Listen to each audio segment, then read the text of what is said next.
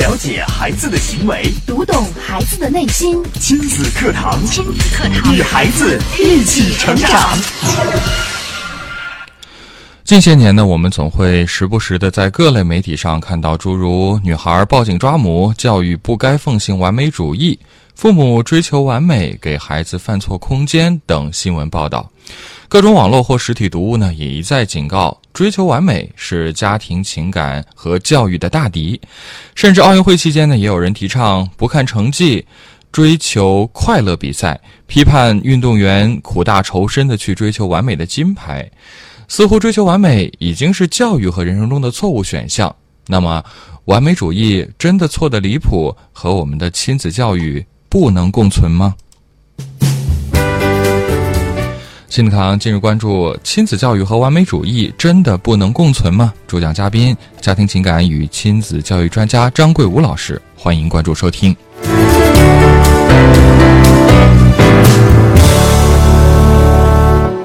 我是主持人袁明阳，我是主持人潇潇。来，有请张老师。张老师，你好。你好，张老师。哎，主持人好，大家好。嗯，今天这个话题，呃，有点像我们在做辩论赛啊。亲子教育和完美主义 真的不能共存吗？正方辩手的观点是，反方辩手的观点是。对，是是这个，因为这个，其实这个完美主义这个这个事情呢，前些年好像大家关注的并不是特别多。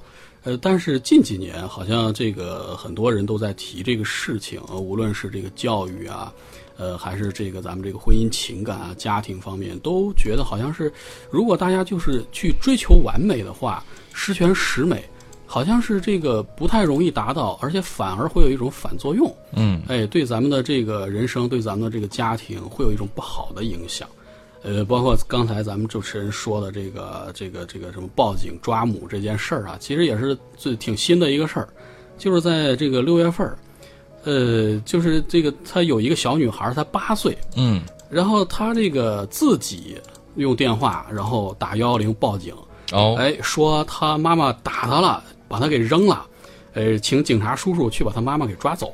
哦，一开始这个警察同志一听，哟，这么严重啊，这这是不是出什么事儿了？家庭暴力还是怎么了？赶紧就出警去了。去了之后发现，哎呦，完全不是这回事儿。哎呀，这个一看，这个这个小小朋友没有任何的问题。他问到底怎么回事啊？结果这个小朋友就跟这警察叔叔说，呃，其实是他妈妈对他管的太严了。哦，哎，天天让他写作业。呃，考完试放假了，也也不能玩不能看电视，哎，包括是呃，平常出去了，他妈妈还逼着他必须见人了要和别人打招呼，嗯，哎，不准他吃呃楼下的那些小零食，哎，呃，最让他受不了的一点，他跟警察说是，他吃饭的时候往这个地下掉了几粒米饭，嗯，哎，这个其实就是可能说一下提醒一下就就就没事了。结果他妈妈就一直唠叨唠叨数落数落，哎呀，说了好长时间。哎呀，他就跟警察说：“这么凶的妈妈应该被警察叔叔抓走，所以我报警了。”哎呀，这个事情出来之后呢，这个很多咱们这个网友啊，包括这个很多的专家也都评论这个事儿了。哎，大家基本上都是意见比较一致。哎，你像有人就说啊，这个这个妈妈这个太追求完美了，这不就是掉了几粒饭吗？你至于就是说一直说的这说一直唠叨一直唠叨，嗯，哎，呃，还有的就就就说你你这个呃小小朋友可能不好意思跟这个陌生人打招呼，你干嘛去逼着他？呃，这这你你你这样子个人去追求完美，强调这个完美主义教育，你你你这是逼着孩子去报警，有时候可能就是朝着这个教育暴力的这方面就就走走。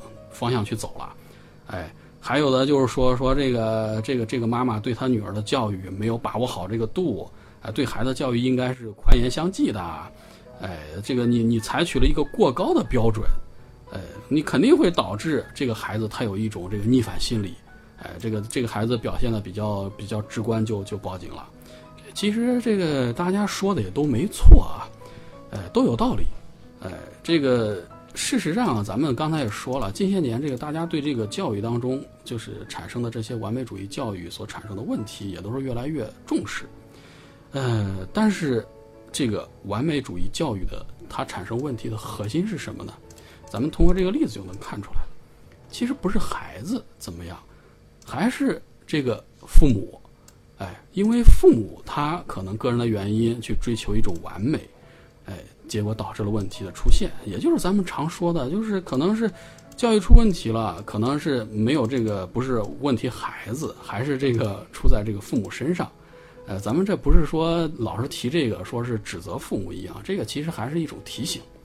哎，这个我们就说这个父母追求完美，它会导致哪些问题出现？嗯哎，比方说啊，咱们在生活中有时候能经常见到一些现象，我就见过一些家长啊，呃，他把这个孩子的这个作息、饮食，哎，这种各种事项呢安排的是井井有条，什么时间干什么都很明确，哎，排的就像那个时间表一样。呃，有时候呢，就是这个孩子他可能正在玩儿，正在看动画片儿，正在正在玩的高兴的时候，这个家长哎一看这个时间，哦，到时间了，这个孩子该上厕所了，该去尿尿了，马上就去喊这孩子，赶快去啊，赶快去，去蹲个尿盆吧。那孩子说：“我这会儿不想上厕所，不行不行，你这个时间到了，你你你现在没有，你也得去硬蹲一下，然后这个硬挤出来一点才行。”哎，还有呢，就是最近就前一段天特别热，三十六七度、三十七八度的时候，呃，有一些家长呢就怕这个孩子缺水，哎，他就这个让孩子呢可能一个小时、两个小时就提醒孩子，或者说让孩子去喝点水喝，水，哎，对，补充水分。嗯这个天气热，这个挺好的。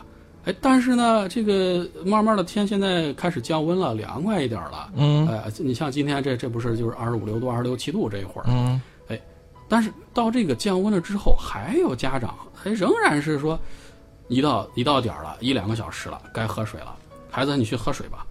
这个孩子他这个在这种温度他之下，他没有出那么多的汗，他那个没有就是说丧失那么多水分，他一点都不渴，不想喝，那怎么办？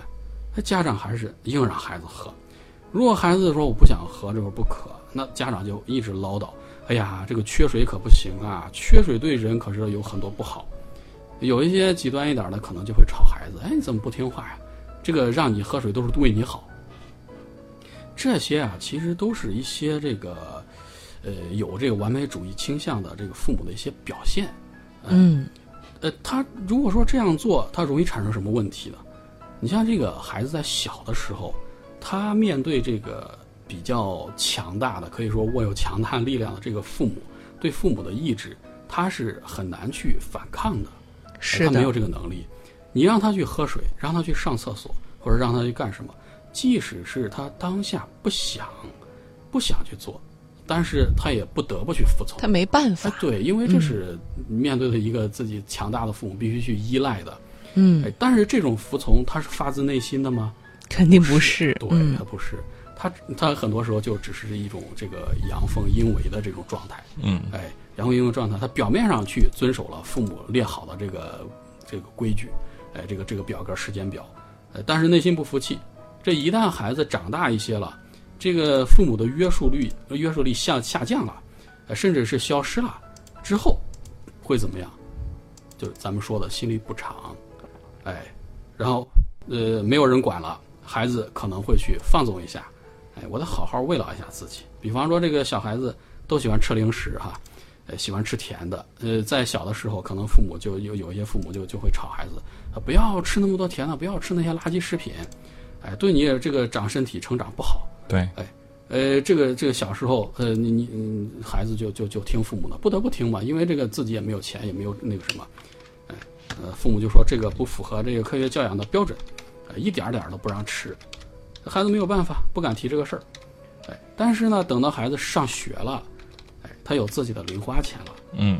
可能就会自己跑去买一堆什么巧克力啊、薯条啊、糖果啊，吃个够啊，拼命的吃，哎，对对 晚上睡觉的时候也吃，对，结果牙也坏了。哎，是，甚至有些人可能长大了之后，那那更管不着了。那嗯反正是小时候不让吃这些东西，那我好吧，我现在自己挣钱了。那我想怎么花就怎么花。哎，对，天天出去啤酒大腰子，什么不健康咱吃什么。那小时候没有没有享受到的这个，赶快享受享受。拼命的补回来哎。对，哎，这个咱们这样看一看，这个好像这个完美教育，好像是完美主义，这个会产生很多弊端啊。是，哎，特别是在教育孩子的时候，哎，有些家长还会说呀，自己的孩子追求完美，嗯哎，你比方说，咱们也会见到一些孩子啊，其实他考试考了九十八分、九十九分，这已经很好了，嗯，但是孩子还很不满意，有的还哭，哎呀，哎呦，哭的不行。他因为什么？没有考到一百，没有考到一百分，他能伤心一个礼拜。天哪！哎，这做父母的也跟着很难受啊，也不知道该怎么安慰了。哎呀，这孩子多上进呀，我也不能吵他吧？哎，对，哎，这这这这都是一些现象，追求完美的现象。哎，咱们就说了，今今天这个话题就是说，那追求完美，它真的和咱们的这个教育不能共存吗？嗯哎，这都是一个问题。哎，包括我们的孩子，就真的不能去追求完美吗？哎，他如果说是有这种像刚才咱们提到这种完美主义倾向的孩子，我们做父母的又该怎么样去引导呢？哎，这几个问题我们来一个一个慢慢的去分析一下。嗯哎这个咱们咱们首先就是说一说这个我们的孩子，孩子可不可以去追求完美？哎，什么是完美主义？咱们先简单提一句。嗯按咱们中国人的话讲，其实就很简单了，就是凡事要求完美无无瑕，嗯，尽善尽美。咱们这个中国人的话是很简练的，提炼的很精炼。尽善尽美。哎，对，完美无瑕，尽善尽美。这个很多完美主义者，他有一个特点就是什么呢？他在道德上要求完美。嗯哎，要求道德完美的人，他就很容易产生什么呢？产生精神洁癖。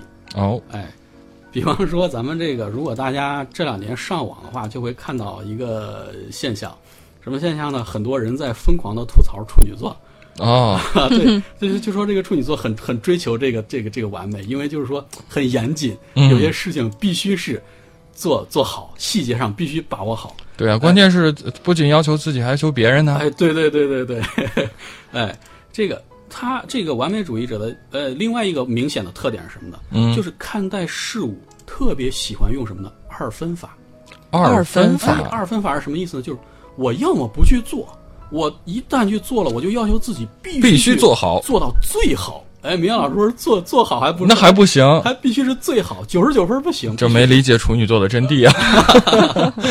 必须是最好的。哎呀，嗯，哎，这个二分法，我觉得在相当长的一段时间内是人们所推崇的。哎，然后大家甚至看，有时候看电视啊，看到一些人采访某一位成功人士，他就说：“我这个人就是，我要么不做，我要做就要做到最好，尽我最大有首的努力。”歌唱的也很好吗？世间自有公道，啊那个什么呃什么要做就要做就最好。做最好。啊。对嗯对对，这个一般是在在咱们这个常见的这个成功学，包括一些励志的故事，还有一些励志人物里边经常出现。哎，这个咱们咱们可以自查一下啊，因为这个这个这个完美主义者他喜欢用一个词，嗯，哎，不自觉的喜欢用一个词，他会体现出来，嗯。就是应该，应该？应该，比如说什么呢？哎呀，我早应该想到的，哎呀我应该能考一百分儿嗯，我我自己有自信，我应该能能做做好一件事情。哎，这个“应该”这个词是经常出现的一个词儿。嗯哎，这个呃一旦这个咱们说这个追求完美啊，从我个人来说，这不是一件坏事儿。嗯哎，但是呢，他有一种人是过分追求完美的，哎，过分追求完美就会产生什么问题呢？看人看事，他首先盯着的是什么呢？不是说，哎，我这个这个我做这件事以后，这个产生的效果，我取得了哪些成就，而是说，首先盯着这个做这个事情之后产生的问题，还有这个事情里面产生的瑕疵。我看不到优点，我首先看到缺点。哎，这个而且是这种人是为了让自己看起来完美，他很容易就是什么小心谨慎的过分，哦甚至就是说不敢去尝试和冒险。哎，因为什么呢？我不去做，不去冒险，就不会失败，不做就不错嘛。就不会破坏我自己的这种完美、这种这种形象和自己的这个对自己的一种完美的预期。那这人类还怎么进步啊？呃，这个呃，明阳老师说的这个是比较大的一个面儿，咱们从比较小的面儿，就很常见的就是什么，很多人不敢向自己喜欢的人表白。哎，哎，为什么呢？只要我不说，我就没有不会被拒绝呀。哎，对了，你就没有拒绝我的机会，这样子我还可以继续的去无限去遐想。哎，我我我不是不表白，我只是嗯不去做。我一旦去表白了，很可能会成功。哎，但是他要真去做的话，就可能会失败。这样子就我就很痛苦。嗯，我干脆就不说吧，不给你拒绝我的机会。对，不给你机会。哎，嗯，宁可错过。对对对，还有很多人什么做事拖拖拉拉，嗯。拖拖拉拉是什么呢？我害怕我去做了，一旦真去做了，我可能会犯错，嗯，我干脆就拖一拖吧。拖一拖，哎，只要我拖下去的话，这个事儿我没有真正去做，它就不会出现错误。呃嗯，，它其实咱们常见这个拖延症里面有一部分人也是这个原因，就是哎。害怕去面对一些风险呀、什么的，对对对，干脆我就拖延着吧。哎，在在咱们在这个孩子身上有时候也会见到啊，嗯。这个怎么还不做作业啊？嗯啊，怎么你马上考试了，怎么还不复习啊？哎呀，我那个什么，我那个我再玩一会儿，呃，我再看会儿别的课外书什么的。哎呀，不就是考试嘛，反正我考试前一天这个一突击就可以了。嗯哎，这这这拖一拖是吧？其实就是有时候是对自己这个知识的掌握真的没有那个底儿，哎，他他不愿意去去面对这个事情。他一旦一看这么多复习的材料，这么多这个这个这个试卷儿，哎呀，好头疼啊！我嗯我我我我干脆就是到最后一天吧，哎，这就是我们我们经常说的这个说不要追求过分完美，嗯哎，但是这个完美主义，它这个有有一些这个不好的地方，但是它就是所有的就是不好吗？就一定就是完全不好吗？它也嗯不一定。也有好处。哎，那它也有一定的好处。呃，到底有什么好处呢？我们来稍事休息一下，嗯广告之后接着回来，请张老师跟我们来分享。亲子课堂正在播出，稍后更精彩。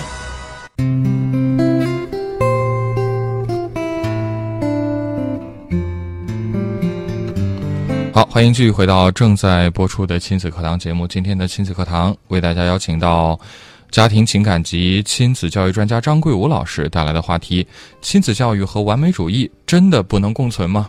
上一节的讲解，我们确实发现完美主义在生活当中确实挺害人的。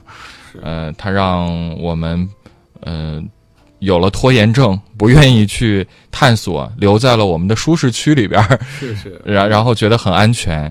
可是好像这个完美主义也不是说完全就是错的，因为你看，至少这个名字听起来就挺美的呀哎，，完美主义，嗯，这个多好。那张老师也说了，其实完美主义也有优点，我们来讲讲到底有什么样的一些好处吧。嗯，呃，其实咱们都知道啊，在现实生活中，咱们每个人是很难做到这个真正的完美的百分之百的完美的。嗯但是，这个这些有一些追求完美的人呢，他常常比那些就是完全不去考虑去追求完美的人，他更能够去接近这个理想中的完美。就是至少他确实朝那个方向去做了，而且加倍的去努力了。他有一个很明确的目标。嗯比方说这个呃考试，孩子考试，嗯，有一些孩子刚刚才咱们讲到，他的目标就是说我必须要考到一百分儿。哎，哎，但是有另外一些孩子，就是说咱们呃咱咱们都是学呃上过学啊，就是说学校里面有一个口号，六十分万岁六十。分万岁是吧？嗯六十分万岁。哎，这两种人就是两两种表现。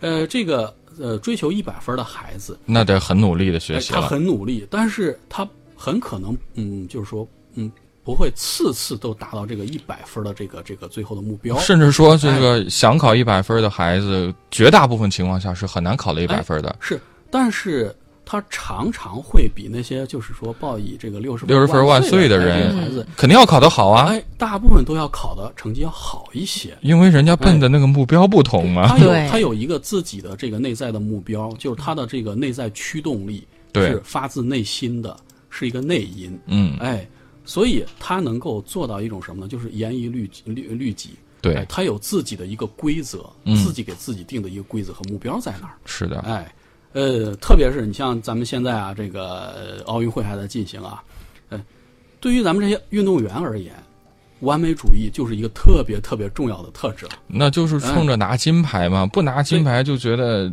白来了。是，呃，你像咱们这些运动员都知道，平常训训练是很很枯燥，也是非常这个累的。对，如果说他们没有一个金，就是这个这，咱不说是金牌吧，至少有自己的一个理想在这儿支撑着，嗯，他怎么可能去坚持下来？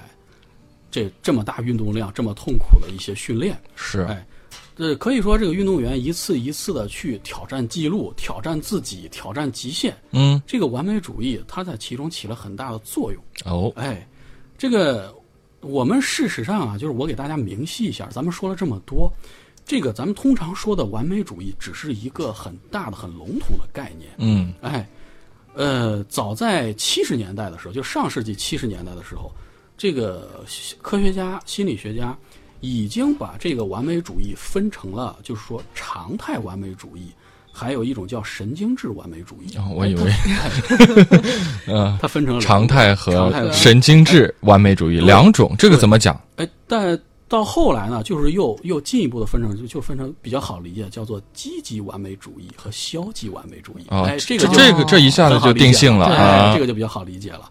呃，到后来呢，就是到现在，又有人深入划分了一下，哦，哎，把它就是明晰成个人标准完美主义和一种就是评价忧虑型的完美主义。哎，这个可能比较学术学术一点了哎学术一对点没有那个积极和消极好理解。嗯嗯它是什么意思呢？就是说，个人标准完美主义，就是说，我的个人是个体对自己内在有一种很高的标准。嗯比方说，咱们运动员哪个运动员，我就是以拿世界第一为自己的追求和目标，对这就是我个人很高的一个标准。嗯，在里边，我要追求完美，我的完美就是说我一定要打破世界纪录，哎要拿到金牌，哎，要当第一，这就是一个很高的个人标准。哎，他追求完美，这是个人标准完美主义。这个什么叫做评价忧虑型的完美主义呢？就是说，你这个个体主要的这个，呃呃，担忧是不是说来自自己？比方说，呃，我如果说那个拿不到金牌，拿不到第一的话，我自己心里边很焦虑，我一直达不到自己的这个自己给自己定的目标，我心里边很痛苦。嗯啊，比方说刚才咱们说那孩子，我考不到一百分，我会哭。但是这个一百分儿是他自己给自己定的目标，哎，但是这一类就是忧评价忧虑型的，就是什么呢？我很在意外在的评价，比方说老师或者家长跟你说了，你这回一定要考到九十分以上，嗯，这孩子就一直担心，我如果考不到九十分会怎么办？哎，家长会不会批评我？老师会不会说对我有看法？不混出个人样，无颜回去见江东父老啊！对对对对嗯，哎，这就是两种类型。哎，这两种类型呢，它根据这两种类型，咱们的学者又把它分成了四种组合。哦哎，，又细化成四种组合了。四种组合叫什么呢？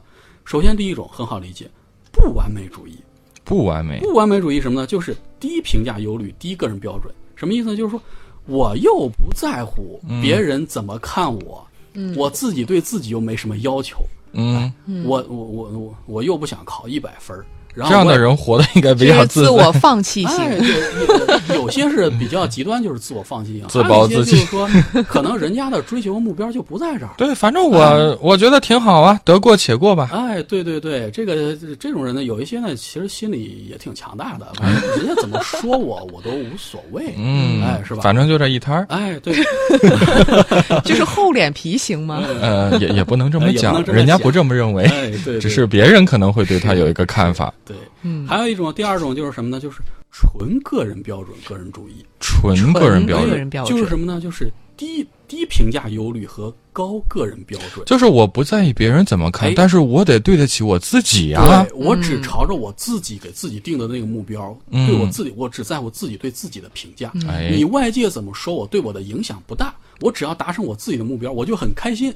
这是活的比较是完全活。在自己的世界里。这是纯个人标准。嗯，还有一种就是纯评价忧虑的，我做的无所谓啊，关键是别人怎么看呀？小猫小狗怎么看呀？花花草草怎么看呀？对这个别人对我的这个看法是很重要、很重要的。嗯，哎，这个我一定要达到别人别人对我的预期，对啊我一定要实现别人就人活一口气，树树争一张张一张。皮，是这是活得很类型，是。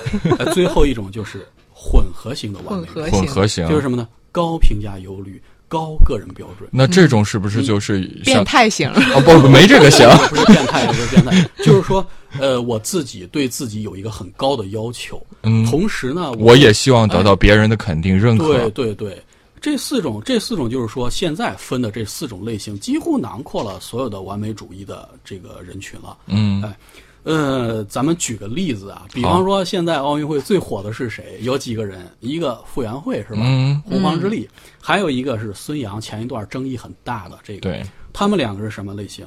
你像这个傅园慧，他真的是一个，就是说他是属于那种不完美主义者吗？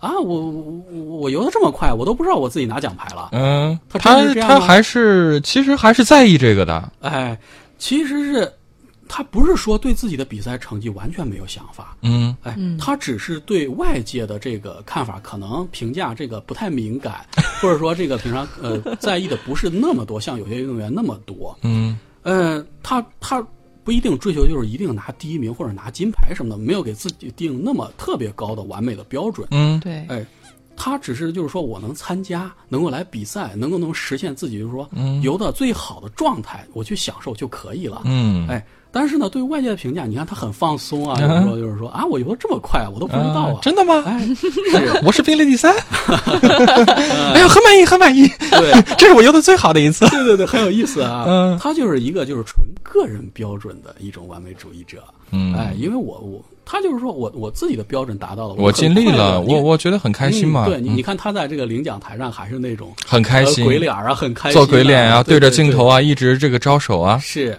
哎，呃，咱们再看看孙杨，嗯孙杨就是什么？孙杨就是咱们刚才说的第四种，就是哦混混合合型的。型哎哎呀对，他孙杨是一个比较在意外界评价的一个优秀运动员，嗯同时呢，他对自己的要求也很高。嗯哎，你看，呃，在某国某运动员对他进行抹抹黑之后，哎呀孙杨就很快很直接的，呃，向媒体宣布，我才是一千五百米的世界纪录保持者，我才是一千五百米之王，嗯，是吧？哎，包括他在那个呃第一个参加决赛的时候400米的时候呃对对得了银牌拿银牌牌的时候，他会嗯哭，痛哭，他会嗯觉得很很很难受。嗯哎，在得了金牌之后呢，他又会觉得很开心。哎，这就是一种比较明显的表现。嗯哎，就是混合型的，既在意外界的评价，然后又同时对自己有很高的标准。哎，在这四种类型里边，这个呃纯评价这个忧虑的这种完美主义类型，可以说是呃影响是比较不好的，也可以说是在这四种里面是最不好的一种最。不好的。对对对，它比这个纯粹的咱们说的就是不完美主义，就是完全不追求完美的这种还要不好。那就是完全活得没有自我了嘛？对，因为他的所有的个人的一些东西，全都是靠外界的评价，对，然后然后来来那个什么的。哎，这个嗯，你他也不是说你，比方说还是说运动员吧，他也不是说像傅园慧一样，就是我就是来参加比赛，享受这个比赛的体育给我带来的快乐的。嗯，我也不是像孙杨一样，就是说我有一个很高的标准，就是来拿金牌或者怎么怎么样的。他的主要的注意力放在哪儿？就是放在这个观众、媒体、网络，大家这个世界怎么看待我和我的比赛。嗯，你一旦把这些东西全放在这个外界的评价之上，这种你给自己的压力，还有你自己的感受体验，其实是最糟糕的。那就是其实自己对自己生命的这个掌握哎非常弱了，就是完全是靠外在的评价体系来支撑的。对，咱们回到教育上来，你想一想，如果说一个孩子他去追求一百分儿，这个时候如果说他不是发自内心的，是我觉得我能考好，我能考到一百分儿，结果我没有考到，这个时候我的目标没有达成，我去哭，我去难受，而是说，呃，老师或者家长跟你说啊，下次努力要考一百分儿，然后我没有考到，然后我害怕家长会批评我，老师会对我失望，嗯，这个时候我就难受。这两种其实是不一样的。对，哎，这种哪一种哪一种可能是更糟糕一些，我们其实都能够很明显的去看出来。嗯哎，这个说实话，这个说到奥运会了，咱们简单再提，顺便提一下啊，就是说，有人现在接着这个这个这个这个事儿，特别是有一些这个从事教育还有心理学方面这些这个有些人啊，工作人，他借助这个奥奥运热点在带节奏。嗯哎，我看到了一些文章，哎，就就是说这个借着这个捧这个傅园慧，比如说再踩一些踩一下孙杨啊，或者说这个借着这个所谓的这个呃国外的这个快乐运动这件事儿，顺便踩一脚这个举国体制啊，或者是这个金牌论啊、什么什么，这些是，我觉得这个事儿第一很可笑，第二很无聊。嗯，哎，无聊在在在哪儿？有两点，第一件事儿，盲目评论这个事儿，嗯盲目评论，盲目评论很蠢。嗯为什么说他蠢呢？因为说很多这个人，你本身是从事这个心理学或者什么这个这这方面的，然后他根本不了解你评论的这个体育，还有评论的这这些事情到底是什么，然后就盲目的去评价，就就是认为这个外国的月亮比较圆。呃，就像咱们以以前上个月说过的那个素质教育和快乐教育那个事儿一样，嗯嗯。其实咱们有听众，如果说听过这个那那期节目的话，我告诉大家，就在咱们这个亲子课堂说这个快乐教育和素质教育之后，可能一个礼拜还是两个礼拜，嗯。英国政府就宣布了，他们要在中小学实行应试教育，向中国学习。哦，哎，所以说这个，我们是不是应该多去了解一些，不要说一上来就借着某些事情，然后就开始在自己完全不了解的情况下，然后去去评论，或者说去去做一些事儿。嗯哎，呃，这个包括就是说有人就是说借着咱们运动员很可爱的运动员这件事情，然后去去去误导大家，比方说是什么不应该追求成绩，完全追求成绩和金牌，只是去享受运动本身就好。咱们大家如果说有听众有心的话，可以去看一看，查一查，外国真的没有什么举国体制或者说金牌。那如果说没有这件事情的话，那某国运动员干嘛去处心积虑的专门去利用这个去抹黑咱们中国运动员去打心理战？他们也是要争金牌的，对不对？是啊，真的是不在意哎成绩，不在意金牌，只是快乐运动的话，那在这个小区里的花园里溜达溜达，或者是在这个附近的体育场自己跑两圈就行了。对，而且这个奥运会奥林匹克精神本身，就是提出来的，它就是一个更高、更快、更强的这样一个精神。呃，一个是重在参与，一个就是更高、更快、更强。对对，哎，而且咱们说实话，咱们中国这么大啊，就是说，可以说是应该是能容下像傅园慧这种洪荒之力的少女，也也应该能容得下像金像这个孙杨这种，就是说这个我混合型的，既追求这个就是完美的一个目标，同时我也比较在意这个外界评价。哎，这这这，每个人尊重每个人的生活方式和理想，嗯，这个可以说也是一个很好的事情。咱们的家长在学习或者说这个教育的时候，一定要就是说，不要忘记我们国家和民族的一个传统。咱们传统是什么？就是包容啊！咱们中国就是包容啊，是不是？嗯海纳百川，是不是？哎，咱们能不能去包容每一个孩子的不一样、不同？能不能去接受每一个孩子的不完美？哎，能不能接受他孩子他偶尔会犯错、会冲动？这些事情其实都是需要去包容的。嗯，哎，那到这儿，其实我们就比较好奇啊。那张老师，今天我们节目的话题是：亲子教育和完美主义真的不能共存吗？那您给我们一个明确的答案是：我觉得是可以共存的。嗯哎，刚才咱们分析了这个完美主义，其实不是说一个很笼统的概念，它既可以分成这种，就是说这个这个呃，就是消极的，也有积极积的。极的，既然是有积极的，它就一定是有正能量的。嗯嗯，这个，但是我们做父母的在教育当中，有时候要反思一下，反思一下什么呢？要反思自己个人是不是因为自己个人过分追求完美，导致了对这个孩子的教育会出现一些问题。哎，因为什么？刚才明远老师也提到了一点，嗯完美主义倾向的人，他有一个很不好的地方，嗯，就是说他不但对自己要求高，定的标准高，可能还要要求别人。哎，他往往会对身边的人同样提出一个高标准、高要求。对，这就之所以为什么大家会不是很喜欢处女座，就是 就是你你怎样，我可能跟我们关系真不大，但是你要是处处要求别人也这样，大家就会觉得好累啊。呃，因为每个人是不一样的，对。特别是我们家长和孩子，咱们做家长的、做父母的都是成年人，嗯。我们的很多的能力其实已经到一定的程度了，嗯。但是孩子他还在成长的过程当中，很多的他的这个无论是生理发育还是心理的成长，还没有到那个阶段。嗯哎，有时候你给他定的一些目标，或者说给他一些这个这个太高的话，可能孩子是完全做不到的。呃，这个时候如果说是这个我们的家长、呃以这个完美主义自己的标准去要求孩子，对孩子很痛苦，同时咱们的家长也会很焦虑。嗯你这这么简单的事儿，你为什么会做不到？嗯哎，这这这就产生问题了。呃，咱们说了，这个呃，如果说是你老是对这个孩子要求过高，时间长了会让孩子特别特别的在意外界评价。嗯咱们刚才说到的，哎，呃，你比方说就是刚才咱们提到的那个节目开头提到那个报警的孩子，可能父母的出发点他是好的。呃，你比方说想让孩子有礼貌，你去强迫他去和别人打招呼，呃，你想让孩子不要浪费，你你你去说他这个掉米饭，嗯哎，但是你你有没有把这个原因告诉孩子？你为什么要让孩子和别人打招呼？为什么要批评他掉米饭？为什么不让他去吃那些呃奇奇怪怪的零食？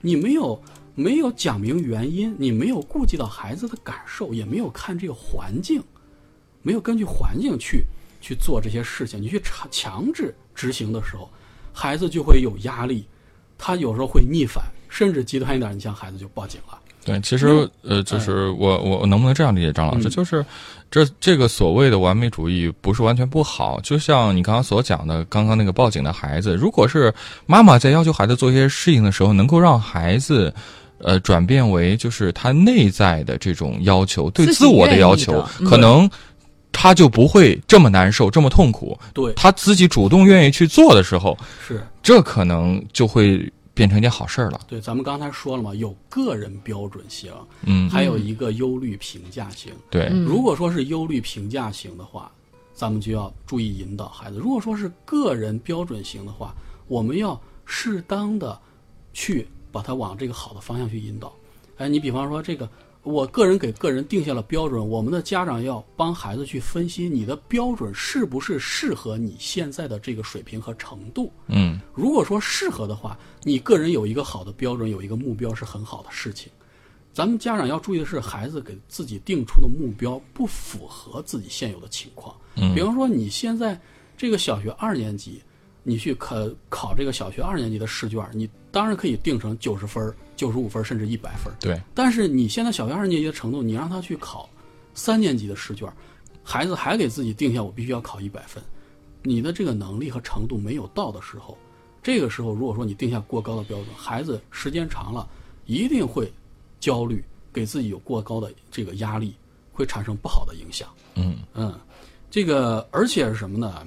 说实话，这个刚才那个小女孩，她幸亏是最后是报警了。嗯，因为什么呢？她是通过了某种方式，她找到了一种方法。咱不说这种方法好不好啊，她找到了找到了一种方法去反抗这个母亲对于自己人生的一种操控。哎，因为她没有别的方法，她就可能找到了这种方法。呃，为什么这么说呢？因为有人研究就发现了啊。如果母亲是一个极端的完美主义者的话，女儿在相当程度上长大了之后，很可能会变成和她母亲一样的这个完美主义者的这种这种类型。嗯，哎，这个呃，我最近看到了一个案例，这个案例什么呢？就有一个小女孩，她有多动症。嗯，这个多动症呢就很麻烦，她的家人找了很多很多的方法，也找了很多地方，就是治不好。最后是有一位专家发现了，发现什么呢？这个这个孩子的母亲本身是一个完美主义者，哎，他他是怎么体现呢？就是说这个孩子他每说一句话，甚至做每做一个动作，这个母亲都会去指责他、批评他，你不应该这样，不应该那样。嗯，哎，他这个妈妈她的动机是好的，她想就是说给孩子纠正一些呃地方。但是他的说话的方式和这个行为，全都是不正确的，全都是在伤害自己的孩子。这个孩子的手脚，他为什么一一直在不停的动？这个就发现啊，他孩子是要通过这种不停的动、抖动的这种方式来分自己的心，分分析的心，自己来分析，分析是会干什么呢？来弱化来自母亲对自己的一种伤害。我就一直动，一直动，然后这我分心了，我就可能耳朵里面还有这个我的接受，就嗯不会完全听到母亲对于我的指责和伤害了。嗯，它是自我的一种保护。哎，这就这就这就发现了，这为什么治不好？就是因为这个病因呢，它的病根其实不在孩子身上，而是在于这个母亲身上，所以一直治不好。说说到这儿，可能大家觉得是不是这个故事就结束了？其实没有。后来就有人无意中发现了，发现什么呢？发现这个小女孩，她在和其他更小的孩子相处的时候，嗯，他采取的这个和小朋友相处模式是什么呢？就是和他母亲一模一样的相处模式，是什么？就是不断的去批评、指责比他更小的这些小朋友，哎，你不应该这样，你不应该那样，这就是咱们刚才说的，这个孩子很。慢慢慢慢的去模仿去学习，他会变得和自己的母亲越来越像，哎，所以说，我们我们我们这个做家长的一定要反思，一定要注意这一点。哎，这个我们说了，这个怎么样去引导孩子？怎么样去引导孩子去这个这个注意这个自己的这个完美主义，不要太过头，不要太过分。我们可以有一些这个方法去观察一下自己的孩子到底有没有去过分追求完美。比方说，咱们刚刚才说了，考试考了九十五分以上，甚至考到九考考到九十九分了，孩子还会因为没有考一百分，然后有一种自责的这种状态。哎，还再比如说，有些孩子他会在这个活动当中拒绝。和自己水平就是不一样的、不相当、不在一个层面上的孩子一起共同完成这个游戏任务。比方说，孩子不愿意和那个打球打得不好的孩子一一一队，然后去参加篮球赛，或者或或者是做游戏，因为他觉得我们不是我们不是一个层次的。对，我要和你一起的话，我赢不了，我就不愿意和你在一起。哎，嗯，还有就是咱们刚才说到做事情拖拖延，理由就是说我怕做不到最好，像这种。咱们这个做父母的可以观察一下，如果说有这种情况呢，是我们要注意一下，怎么样去引导，啊，怎么样去引导？我们说，第一就是，咱们要做父母的，首先要调整一下，调整什么呢？调整咱们对孩子的一个期望值。哎，咱们说了，这个父母有父母的这个对孩子的这个过高的期望，有时候是孩子产生完美主义、过分完美主义的一个根源。哎。如果咱们当爸爸妈妈的，只在孩子表现的特别棒、特别优秀、特别完美的时候，才去表扬他，才去赞赏他，这个孩子时间长了，他就会学习到这种完美主义的倾向。但是我们要注意一点啊，如果说是这个长期缺乏一种这个必要的期望值，也会同样导致这个孩子的这个问题出现。哎，就是说咱们当父母的。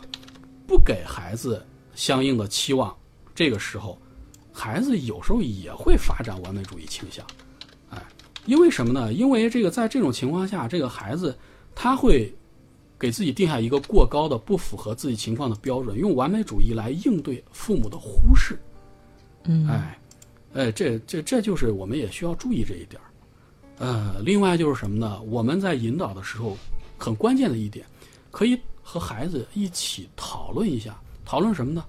什么是完美的标准？完美的标准到底是什么？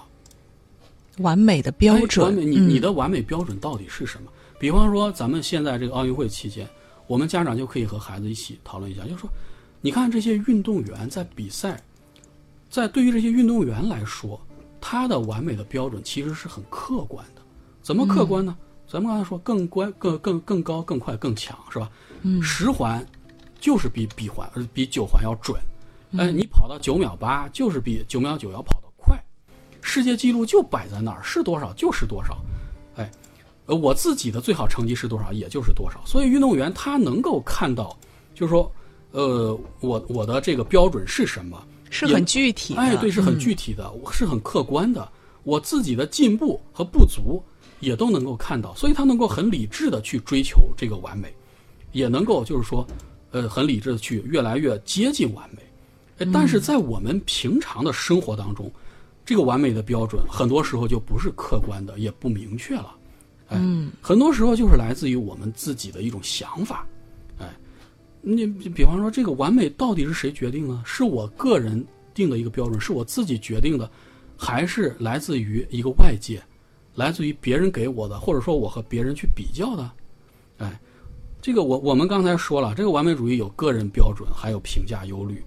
这个如果说是我们是来自于自己的标准，或者说标准，哎，对对，这个时候我们只要是就是有时候反思一下、自省一下，就是很容易看到自己的一种进步。嗯，或者说呃，这种标准、这种进步的过程是自己能够掌握的，对是能够把握的。但是如果说我们这种标准是来自于和别人的比较。来自于一个外界的时候，这个标准就是是是在不断变化的，嗯，哎，这个是很难把握的，呃，你你比方说这个，我我现在我的这个完美标准，我我给自己定的目标啊，我要超过这个人，这个这这这个同学，这个同学他的语文考了九十五，我一定要超过他，但是你下一次考试了，你你可能超过他，但是另外一个同学他考了一百分然后这你你的外界标如如果说你的这个这个个人标准一直是外界的时候，你的标准一直在不断的变化，你会不断的去寻求一个超越的目标，这个东西无法把握，哎，你的生活只能是最终是很忙碌，然后很疲惫，到最终是失去意义，因为你你所有的所有的这个评价，所有的标准都是来自于他人的，哎，这个是很累的事情，啊、也就是我们说的，家长会要求孩子考全班第一，那考了全班第一，还有全校第一。，对，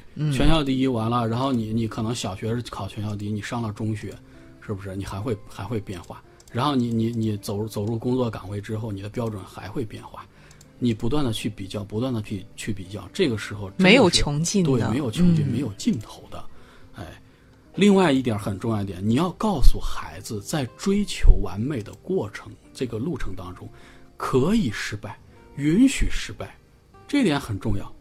这个我们说这个完美主义者的生活呀，有一个特点，它往往是两点一线。两点一线。两点一线，刚才咱们节目开头就说了，要么我不做，要么做的话我就做到最好。嗯，它好像是就是说这个标准就是这样的，就是只有两个点。哎，如果说是我没有做到最好的话，那就是失败。嗯那就没有意义这件事情。对于这个完美主义者，有些完美主义者来说，极端的，哎，但是咱们知道，这个生活哪有那么容易，哪有那么简单啊？这个在生活当中，这个其实不完美才是一种常态。咱们经常就是说嘛，这个人生不如意事十常八九，嗯是吧？哎，呃，如果说一旦达不成这个完美的时候，很多完美主义者他就会把这个不满，还有这个就是说责任指责，然后他指向自己，都是我的原因，甚至有一些就是严重一些，他会产生一种抑郁，哎，都是都是都是因为这个。所以我们家长有时候要告诉孩子，要传递不断传递给孩子一种信息，就是说你追求完美是可以的，但是你要允许自己去失败。哎，比方说我们每一个人在小的时候学走路，学走路，大家都是怎么学的？都是一开始站着走两步摔倒了，嗯摔倒了，有时候可能摔哭了。但是我们摔倒了、摔哭了，难道就不爬起来了吗？对不对？我们肯定还会爬起来，爬起来，爬起来之后，然后再摔倒，再哭了，然后继续爬起来，不断的摔倒，不断的起来，最后我们每个人都学会了走路。哎，这些摔倒有没有意义？它是有意义的，而不是说，呃，我如果说摔倒了，我我没有学会马上学会走路，它就没有意义了。嗯哎，失败乃成功之母。对对对，这时代是这就就是像潇潇老师说的一样的，我们要允许每一个孩子去失败，让孩子知道这一点，不要追求完美的过程当中不要太极端了，哎哎，所以说这个就是我想告诉大家，就是说在引导的时候要注意这几点，要传递给孩子这几点信息。嗯嗯，嗯，好，好，谢谢张老师非常精彩的讲解。明天同一时间，亲子堂和您不见不散。